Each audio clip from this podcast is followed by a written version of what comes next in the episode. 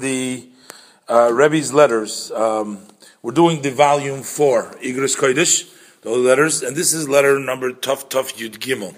Uh, this is dated uh, the eve of Rosh Chodesh Kislev in the year Tufshin Yud Aleph, and this is really coming to the end of 1950 uh, because this is already in Kislev, and this letter is addressed to uh, the great genius, the great chassid, one who's occupied in community affairs, a man which has great credit. This is just the Rebbe's uh, titles to.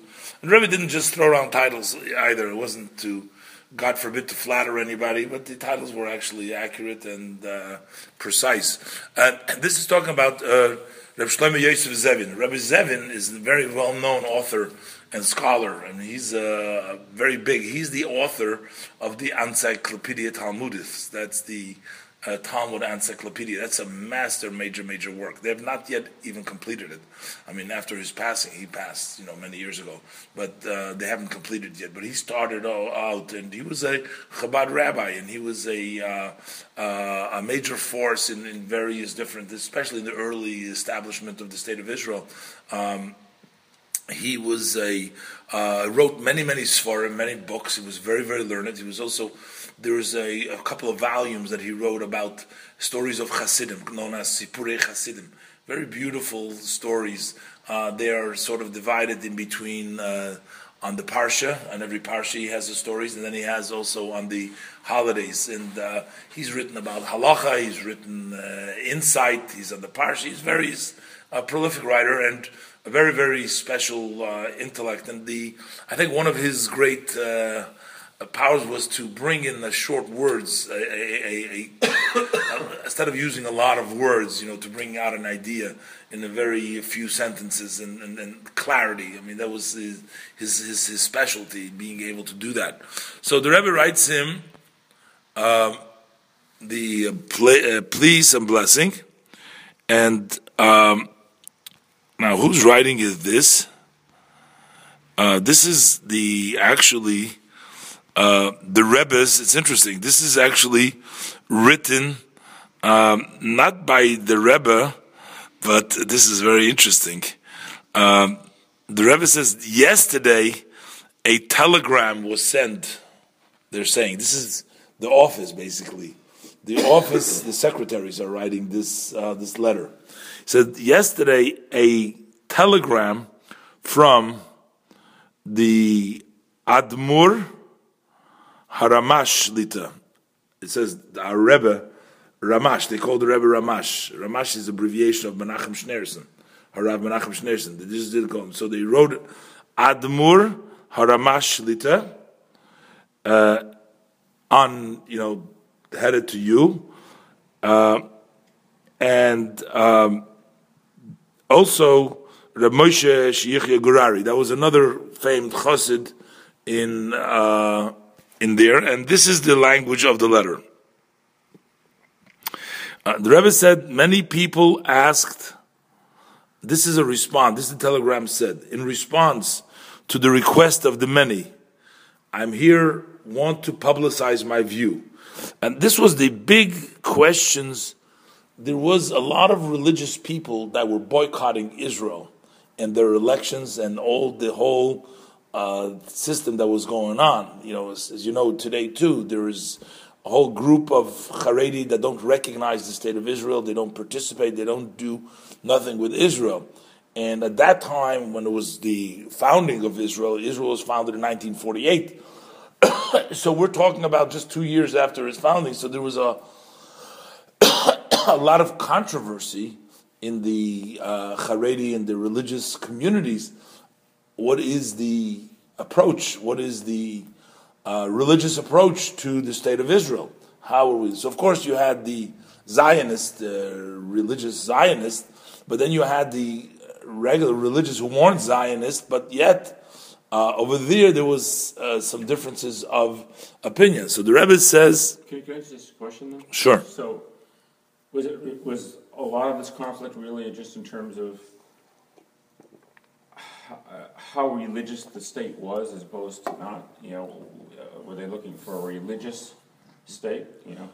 Um, I'm not exactly sure exactly all the details, especially over here. We're just seeing one letter Yeah, and the answer, but um, the actual, um, I guess the question, the core question is here: Is the state of Israel in its present way it was presented at the time, is it legitimate according to the Torah? In other words, does the Torah sanction the state of Israel? Because for us to participate, to give it, lend it legitimacy, that means that you must be saying that there is legitimacy. Now, it goes without saying that not everything that the state of Israel did, does or does, is sanctioned by the Torah. Okay, that's that's a given. It also goes without, I guess, without saying that um, the obvious benefit, at least according to the rational eye, of the state of Israel being a haven where millions of Jews were able to s- be saved and turn to and, and have their place to live, uh, that opportunity was given to them uh, after the devastation of the Second World War.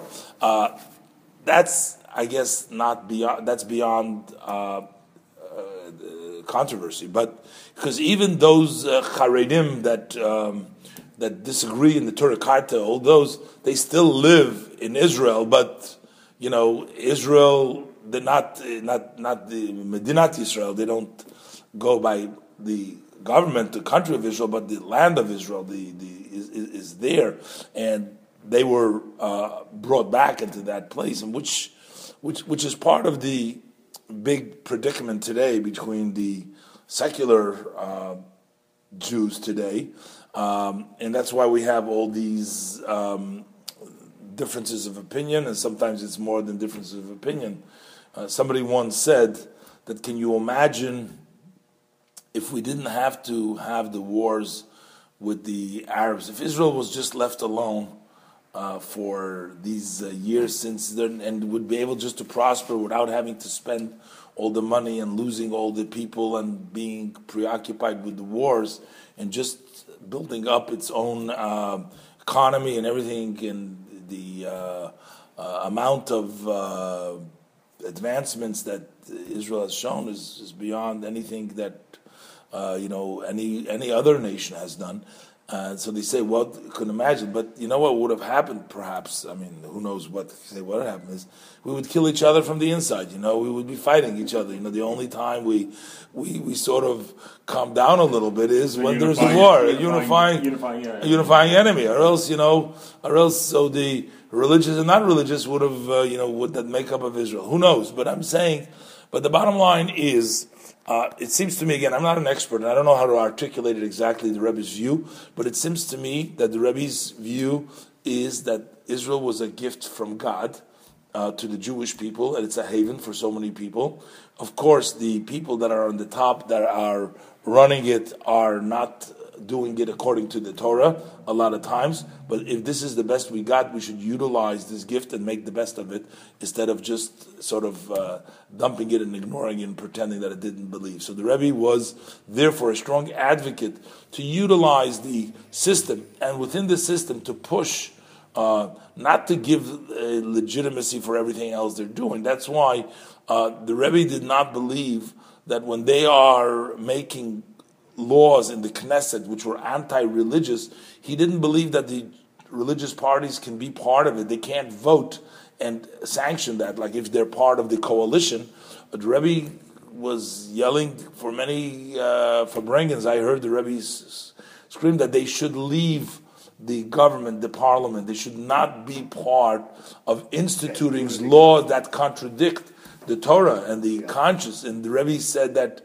Uh, this this moral uh, sort of uh, uh, disagreement needs to be needs to be there, and you know the the perception, unfortunately, in Israel was for many for many many uh, years is that all what the religious people care is about the funding because being in the co- coalition they get money for their yeshivas and they get money for things that they want you know in Israel it's a little bit more you know like a uh, political, you know, who knows whom, and you know, you get the funding if you know somebody in the agency. It was a little loose. You know, I think it's getting a little bit more. Uh, uh, you know, finally, it's, I think it's coming becoming a little bit more in an organized way.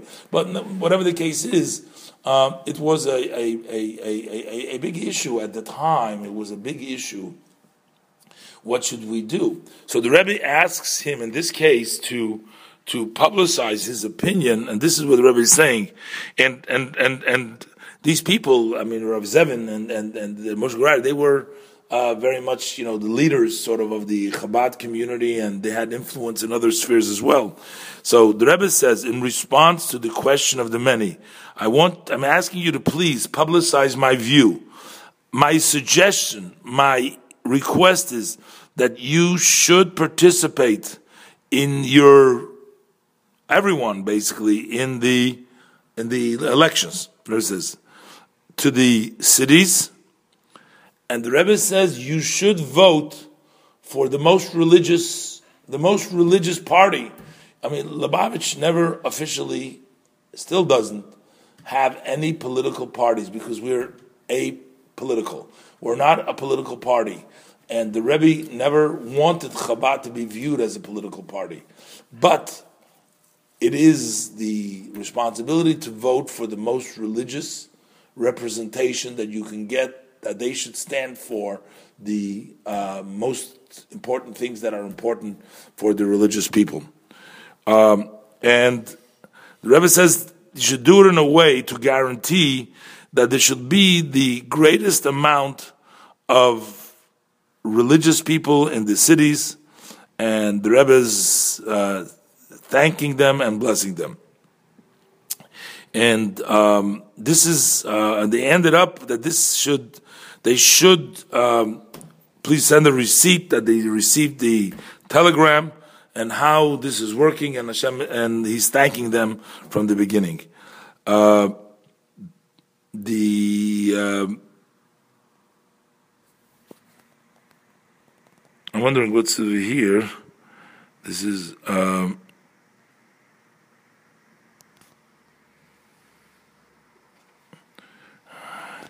he, he, he says uh, um, um, um, over here in the footnote, he brings down that there's a similar uh, letter sent to Moshe Gurari, which Rebbe writes to him about both of them.